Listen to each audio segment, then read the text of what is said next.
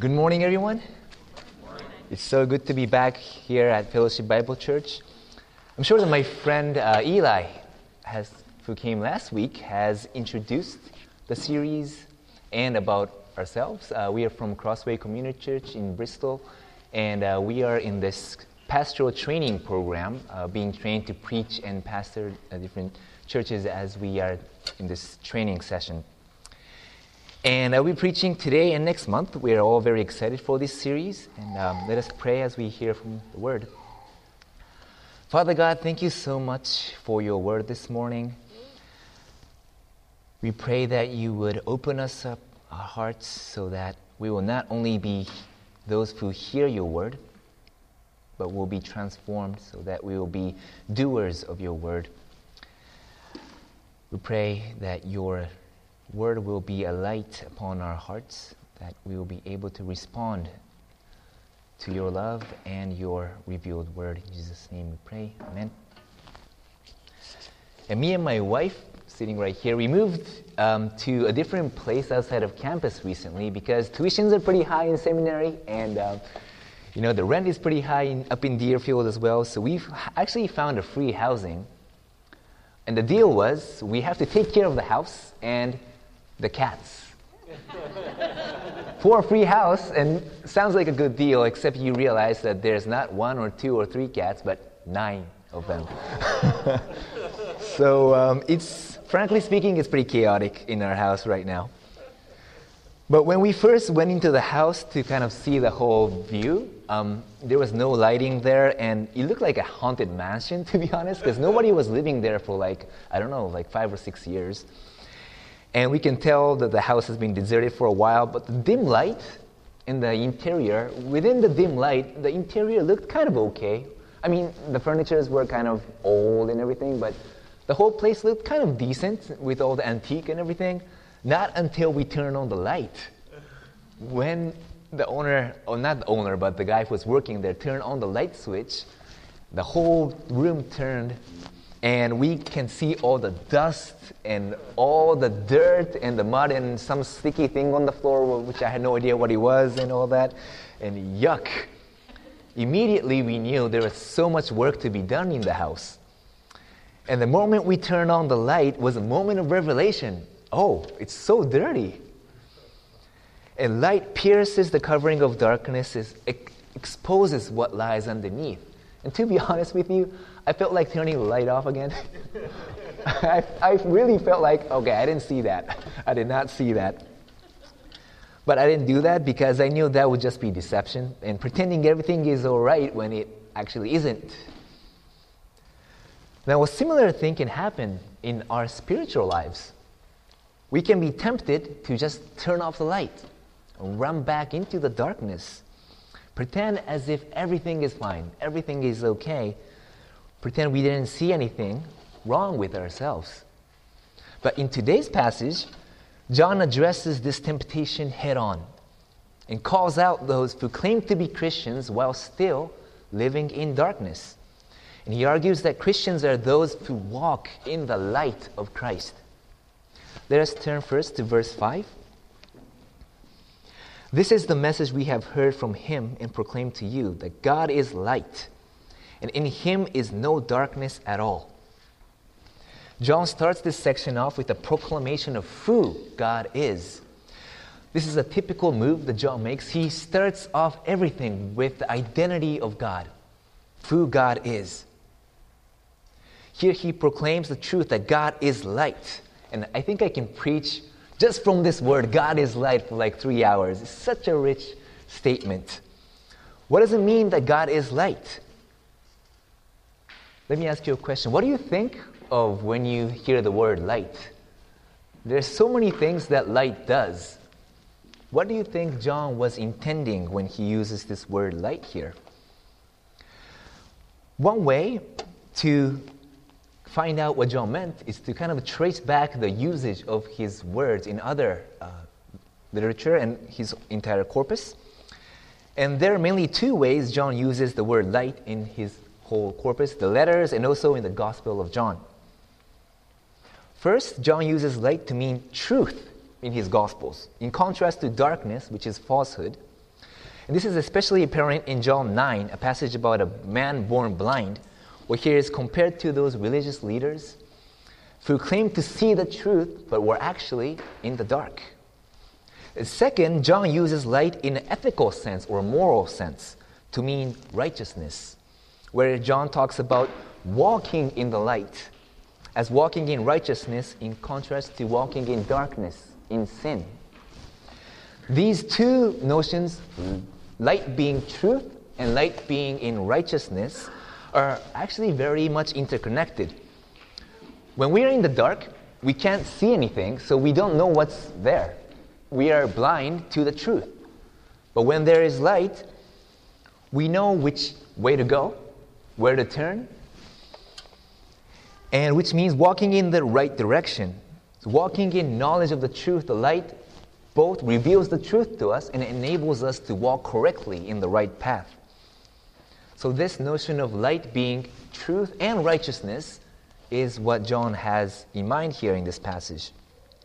The passage that is most relevant to our text is Gospel of John 3 19 to 21, which I will read right now. This is the verdict the light has come into the world, but people loved darkness instead of light because their deeds were evil. Everyone who does evil hates the light and will not come into the light for fear that their deeds will be exposed. But whoever lives by the truth comes into the light, so that it may be seen plainly that what they have done has been done in the sight of God. In John 3, this passage, the good person, unlike the one who does evil, is described as whoever lives by the truth. Light implies both truth and righteousness. This is the image that John paints for us in Christ's incarnation. God is light, and that light came to the world as Jesus Christ.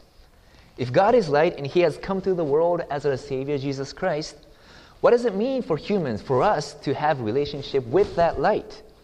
That is the central question of our passage today. If God is light, what, is it, what does that mean for us? And John explains that using the if formula. If A is true, then B follows. We will start from the negative implications of what it means for us to have a relationship with that God who is light. The negative implication that follows, the fact that God is light, is this. If we walk in darkness, we have no fellowship with God because God is light and there is no darkness in Him at all. Darkness in this context is sin. Sin is what removes our fellowship with God, it is an obstacle with our fellowship with God. And John gives us three ways we can do that. Three ways we can walk in darkness and in blindness. The first way to walk in darkness is, plainly, to walk in the dark by neglecting sin or ignoring sin. Verse 6 If we say we have fellowship with him while we walk in darkness, we lie and do not practice the truth. We can't have fellowship with God who is light while we are walking in darkness. It's like claiming to be having suntan when you're in the cave and saying, Oh, I have got so much tan where it's impossible to have tan because there's no light coming in. It is an oxymoron. This term walking means continuous habit or lifestyle. It's a continuous and intentional walking, a way of life that is contrary to God's way of light.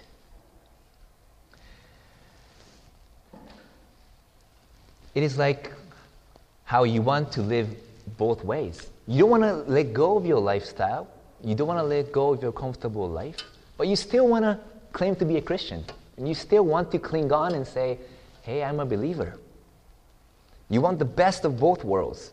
So you neglect sin, you ignore sin, and pretend. You fake it. You fake being a Christian while you are actually in darkness. I must confess, when I entered college, that is exactly what I wanted. You know, when you enter into college, there's so many things you can do, so many activities and everything, and I was so excited. And I wanted to live, I wanted the best of the both worlds. I wanted to live Monday to Saturday totally as a non believer, and then go to Sunday to church and act as I had full fellowship with God. So I would go to nightclubs on Saturday nights, get wasted, and then uh, wake up in the morning to play worship on Sunday mornings. It was just, it was just so hypocritical. But I even had my um, Facebook account. You know, I mean, now we have Instagram and all that. Um, I was told by one of my students recently when I talked about Facebook that Facebook is for old folks now. So I was a bit, that was a shocker for me, but uh, that used to be new when I was in college. So we had two different Facebook accounts. I had one Facebook account for my Christian friends, and I had another one with a name Maximus or something, something like a rare, random name, which I thought was cool at the time. But I had a different name for non Christians, and I made sure that those don't interact. So I was really trying to live two different worlds. I was pretending to be in the light while continuously walking in darkness. Now, that's not the end of the story, or else I better not be standing here today. but I will get back to that later. A second false claim, second way to walk in darkness is in verse 5. It is to deny sin, it's self deception. Verse 8 if we say we have no sin, we deceive ourselves, and the truth is not in us. If we say we have no sin, we deceive ourselves. Well, you might be thinking, well, who says such a thing? Could someone say such a bold claim that I have no sin? But throughout church history, there has always been groups of very pious Christians, very pious Christians who sought to live a righteous life, who claimed that they can be sinless, that they were in fact sinless, because they have been cleansed by the blood of Christ. Now, I think most of us wouldn't go as far to that extreme and claim, I'm a Christian, so I have no sin. Most of us wouldn't go that far, but the temptation is pretty real, especially in today's society, I feel. In church history, there was a guy called Pelagius, one of the early Christians who claimed to be without sin. And the reason why he wanted to claim that was because he was so alarmed of the sin and darkness and the evil and immorality of the Roman society. One of the early church fathers, Augustine, called, recalls that Pelagius was known as the most righteous person. He was the most righteous and respected Christian at the time. And he was so pious that he wanted to fight against the evils of society that he realized that, oh, I can be without sin compared to those Romans who are immoral. He was so concerned about living righteously, but he was like a Pharisee in Luke 18 who prayed, God, thank you that I'm not like that tax collector. When the world around us seems so evil and defiled, it is so easy to point fingers at others and condemn their sin. And perhaps at times we should. But the danger is that the more we are concerned about sin of others and the world outside of us, we can have this illusion sometimes that I'm actually not so bad after all, that I might be better than them. Even if you don't claim to be sinless, you can easily fall into thinking, well, I'm better than that guy, or I'm better than this party or this people, group of people who does that and this. And this is a real danger for Christians today, I feel, because that can blind us of the sins that are actually inside of us. And third, in verse 10, the third way to walk in darkness that John portrays is to deny sinful actions. Verse 10 If we say we have not sinned, we make him a liar, and his word is not in us. You might be thinking, Okay, that sounds like what I just said before. what are the difference between those two? But notice the small difference between verse 8, if we say we have no sin, and verse 10, if we say we have not sinned. John is not repeating the same thing here, but he is developing his arguments. First false claim was ignoring sin. Second was to claim to be sinless. Now, third is to deny that sin exists in yourself or to deny sinful actions. While the previous was saying, I'm not a sinner, This one is saying, I haven't sinned. There's a, this is a difference between identity and action. In the previous case, you were acknowledging certain behaviors to be sinful. You were saying, okay, that's sin, but I don't have that. But now you are saying, that's not sin. One Bible commentator, commentator comments that this may be the worst of all three because you're denying sin itself. And I'm in the Masters of Divinity and Master of Arts in not systemic, but systematic theology. And one of our tasks in systematic theology is to describe the philosophical assumptions behind the worldviews of the time. And one of the most influential philosophers is called Nietzsche, who declared the death of God. He said, God is dead now. Now everything is permitted because God is dead. For him, there is no absolute moral values, and the death of God means everything is okay. Sin, according to Nietzsche, is no longer called sin, it's called finitude. It's just in, something inherent in humanity. It's just a weakness. It's just something everybody has. It's not a big deal. It's no longer a transgression of God's law, but simply weakness that we all have. Sin has been redefined in our modern times sin is no longer considered sin. Different sinful action has been given different names so that they wouldn't sound so bad after all. Adultery is now called having an affair. Sexual promiscuity is called sleeping around. Or selfishness is called standing up for your rights. Yet God does not allow us to redefine what sin is. He does not allow us to redefine what good and evil is. Because there is such thing as absolute morality. And denying the existence of sin not only deceives ourselves, which it does, but it also calls God a liar. Denial of the existence of sin is denial of the God who came to save us from our sins. Because the whole biblical revelation is about God coming to this world to take away the sins of man. If we say there is no sin, we call God a liar. Now we have seen the three ways sin can remove our fellowship with God. First, by ignoring its existence, trying not to see it, pretending as if it's not there, and two, by denying that I'm a sinner, and three, by denying that there is such thing as sin. And all three of this keeps us in the dark and keeps us away from fellowship with God, who is light. When I entered my new house with nine cats a few weeks ago, I turned on the light and saw the ashes and dirt on the floor. And I had a couple of options. I could either ignore it by turning off the light again. Okay, I didn't see that. Or two, I can convince myself that, okay, I mean, it's not too bad compared to that house out in the street. I mean, it's livable. Or three, deny that the house is dirty. Oh, dirt and dust, I'm totally okay with them. That's a natural phenomenon. No, we don't name them dust around here. We call them um, silver powder or something. Give them a new name and pretend that they're okay to be. And all three of these attitudes are just plain absurd. They are just plain absurd, but that's exactly the attitude that John is describing towards sin. And that's exactly how we are tempted to deal with sin ourselves to ignore it or to deny it. Now, we have seen three ways that darkness and sin can remove our fellowship with God. Now, John, after describing the falsehood, he counters that falsehood and deception with the truth.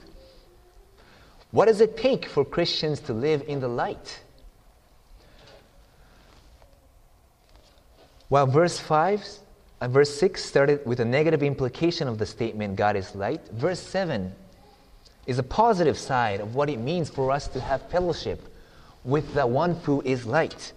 Because God is light, although darkness of sin removes fellowship with God, Christ removes our sin to have fellowship with Him. Verse 7 If we walk in the light, and He is as He is in the light, we have fellowship with one another, and the blood of Jesus, his Son, cleanses us from all sin. Because John has told us that God is light, to walk in the light means to walk in God, walking with God, in the presence of God. It means to see reality in its true colors, being shed by the light of truth, light of God. John tells us that walking in light means two things to have fellowship with one another, and that the blood of Christ cleanses us from sin. If we walk in the light, we have fellowship with one another, John's first says. And it's very interesting, I think, that John doesn't say, if we walk in the light, we have fellowship with God.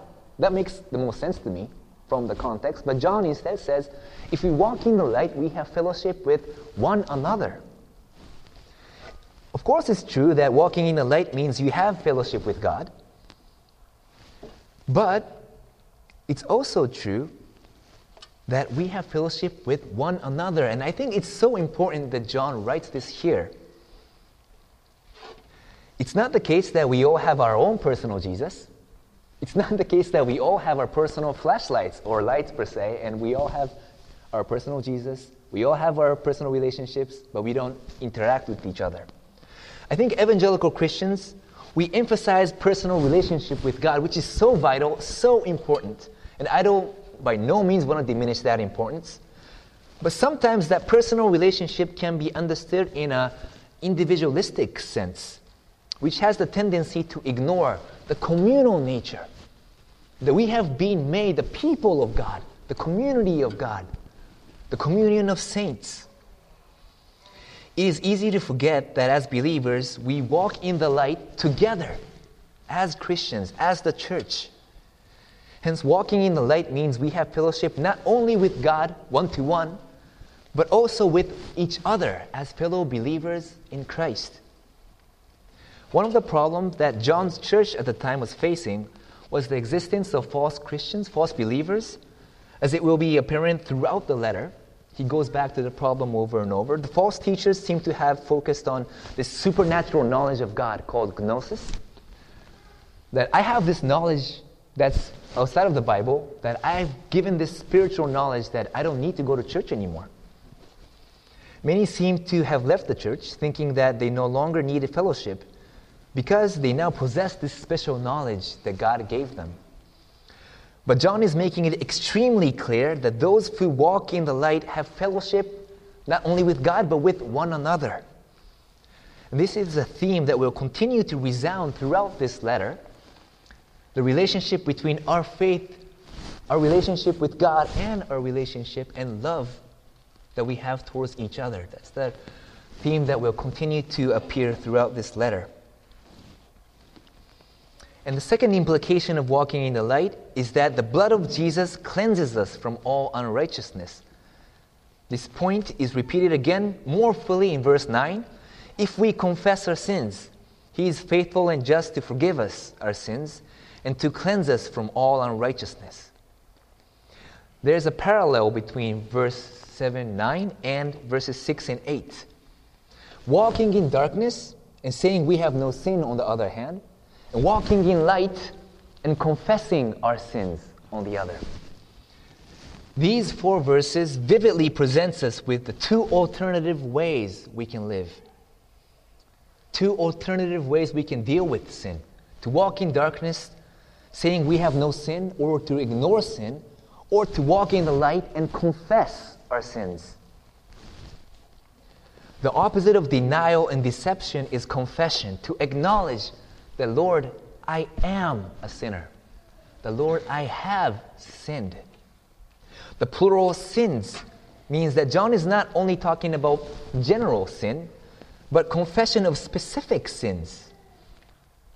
I think it is sometimes easier to generically confess our sins, saying, Lord, I'm a sinner, rather than saying, Lord, I have committed adultery, or rather than saying, Lord, I have wronged my friend or my spouse. It is sometimes easier to be generic and say, I'm a sinner. But as Christians, we have, I think we have to be honest that sometimes we can even use that since we are so used to hearing this phrase that I am a sinner, that we can use that as a scapegoat almost to cloak our true sins that has to be dealt with, the actual sins, the specific sins that has to be brought out. A pastor once told me a story about a man who came to him for marriage counseling. And he said to the pastor, Pastor, I am such a sinner. I need your help. I'm such a sinner. So after hearing his story, the pastor said he, the pastor recognized some of the behaviors that, has, that he has wronged his wife. So he confronted him. He said, Brother, I think your attitude was sinful and you should apologize to your spouse. Then the man got furious and barked at the pastor, saying, How dare you? How dare you judge me? And the pastor said, But you just confessed that you are a sinner.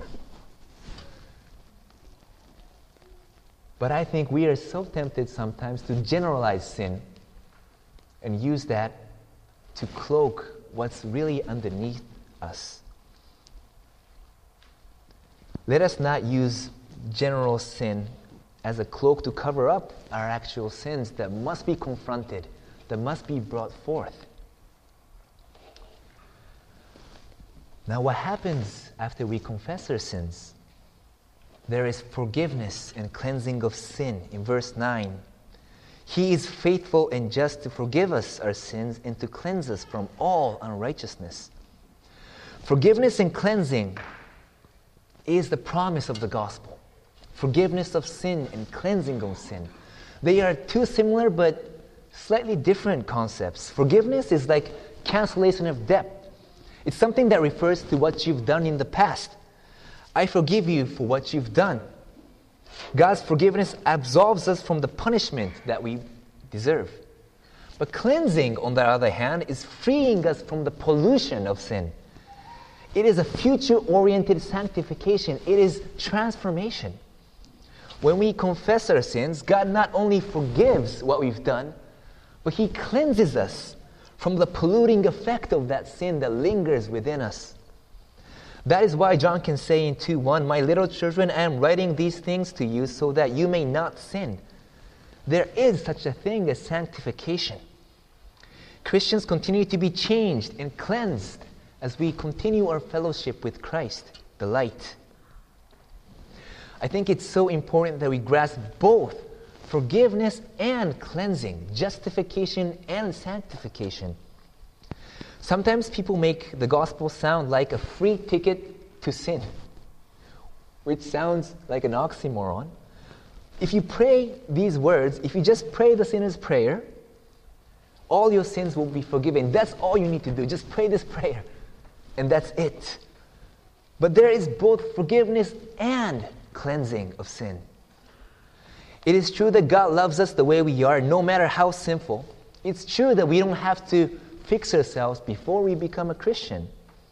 But, and that's a big but, because God loves us the way we are, He does not leave us the way we are.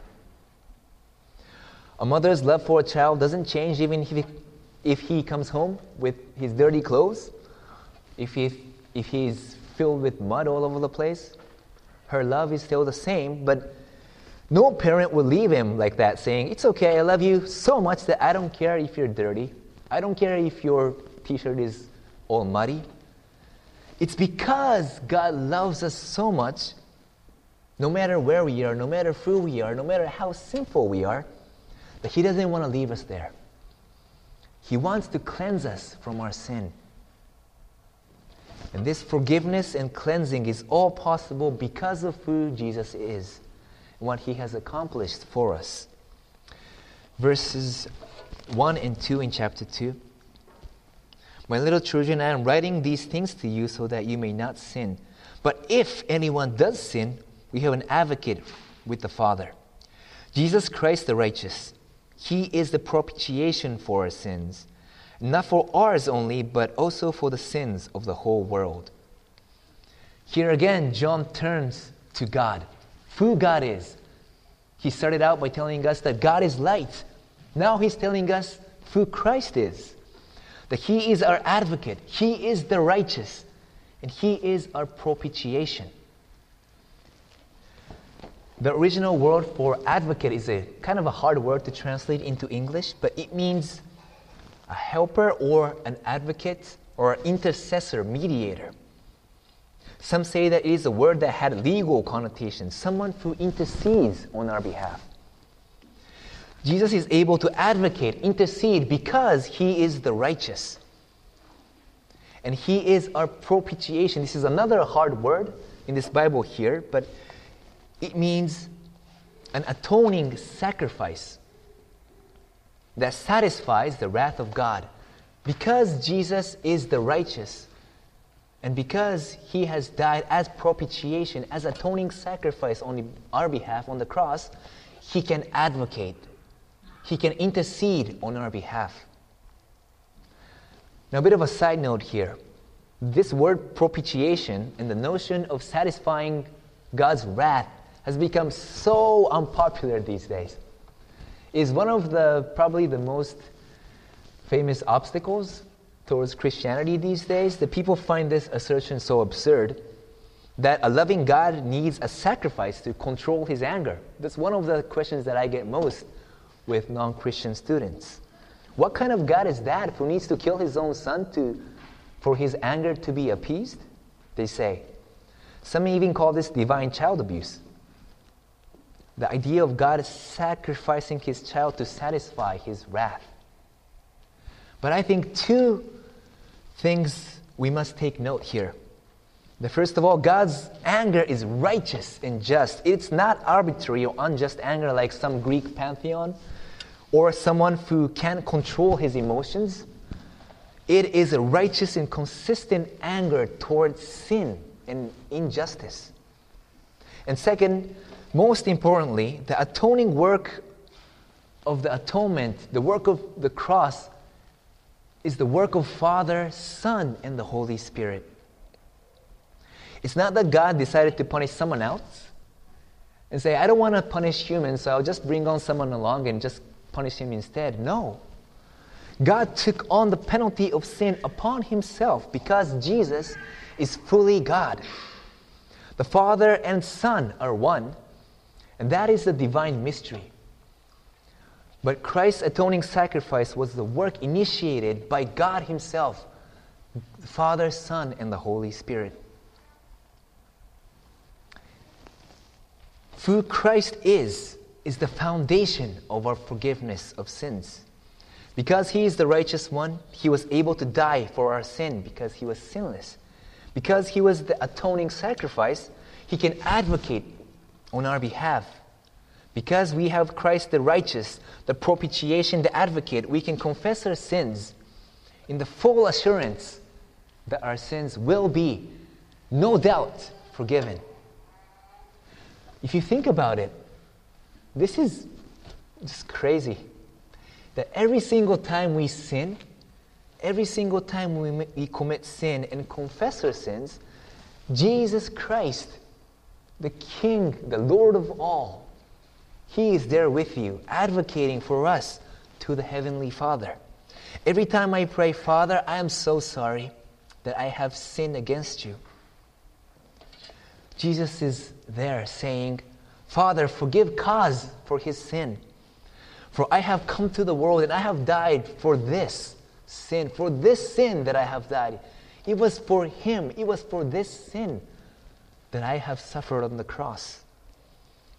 Every confession of sin brings freedom and declaration of victory from the Father. Child, your sins are forgiven. Now, I want to make sure that we don't misunderstand this passage as some in the past have done. What this verse tells us is that if we confess our sins, God will forgive us, no doubt included. God will forgive us. But it does not say we have to confess every single sin that we have committed. That was the real fear that Martin Luther had. He was constantly afraid, oh, maybe I forgot to say, I forgot to confess this sin. Oh, maybe I forgot to confess this sin. Maybe God might not forgive us because I forgot to, there might be a sin that I forgot to confess. He was constantly afraid. He was constantly afraid of God because of that. But later, Luther comes to realize that that's not the point of the gospel.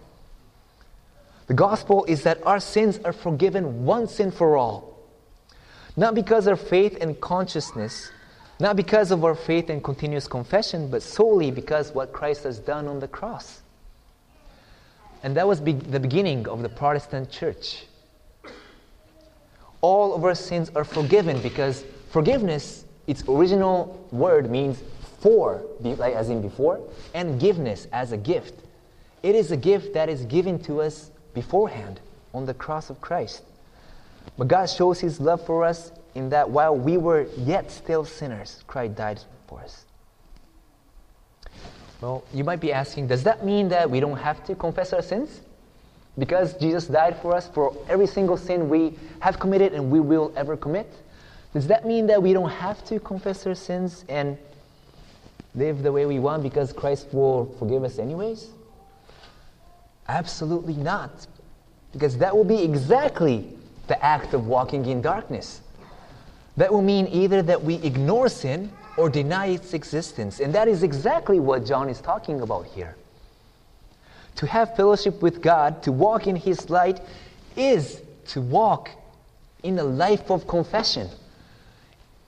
To walk in the light is to be constantly confessing our sins, constantly returning to the Father and confessing, Father, I have sinned against you. Sometimes Christians, and especially new believers, struggle with this. When I was a staff at campus ministry, I had a student come up to me one day and tell me, You know, when I became a Christian, I felt like I have become a better person. Because I confessed my sins and I became a believer, I felt like I became a better person, but now, after one year of becoming a Christian, I feel like I'm a worse person than before. Because every day we come to Bible study, every day I hear the word, I feel like I'm a sinner. And I said, Well, that's exactly because you are a Christian that you feel sin that you have not felt before. It is the opposite. It is because we are Christian. And it is because that you are walking in the light that your sin is being exposed. It is because that you are in the light that you are no longer blind, that you start seeing the sin in your lives. You start seeing that, oh, it was not okay. Oh, this was sin. It was not just some finitude, or it was not just something that everybody does. This is sin. Don't let guilt override you and tempt you to run back to the darkness. Don't let guilt override you and let Satan convince you that you're not good enough to be a Christian. Because that conviction is the work of the Holy Spirit. That conviction is the evidence that you are indeed in the light right now. Rather, take heart because every sin exposed is another opportunity to rejoice, to rejoice in the gospel. That every moment of shame and grief is turned upside down to a moment of grace and victory in the light of the cross. I told you how during college, college I was walking in darkness while pretending to be a Christian on Sundays. I was so good at faking it. I knew the right words because I was brought in a Christian family. I knew what to say. I knew all these theological terms that I could throw in to pretend that I was a knowledgeable, good Christian. But during one spring camp, the speakers challenged us. At the end of the sermon, one speaker said, if you're faking it right now, if you're just pretending to be a good Christian, may the Holy Spirit lead you to repentance. And after that message, we all went back to our men's small group. And the small group leader, who I respected so much, he started confessing his sin about how he was addicted to pornography. And that confession brought forth a chain reaction of confessions and I was able to, for the first time, confess that, friends, I'm just faking it. I'm just faking this whole Christian thing that I live a totally different life from Monday to Saturday. And I'm sorry. And by the time that night was over, we had all tossed out our garbage in our hearts, and we were all crying, not because of sadness or grief, but because of joy that we were able to come out from the darkness into the light, that it is okay that we have the fellowship of believers, that we can walk in the light together. Brothers and sisters, where are you right now in your journey with the Lord? Are you ignoring sin and walking in darkness while pretending to be a Christian? Are you blind to your own sins while judging others? Or have you become so numb to sin that you deny the existence of sin? I don't know where you are right now, but God does. God knew that way before you were even born. He knew every single sin that you will commit, you have committed and will commit in the future. He knew every single sin, and He's never surprised. And He still, He still chose you. He still chose to love you.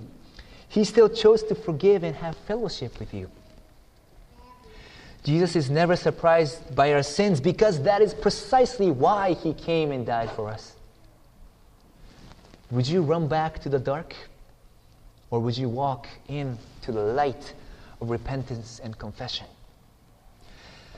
Let us close with Psalm 139.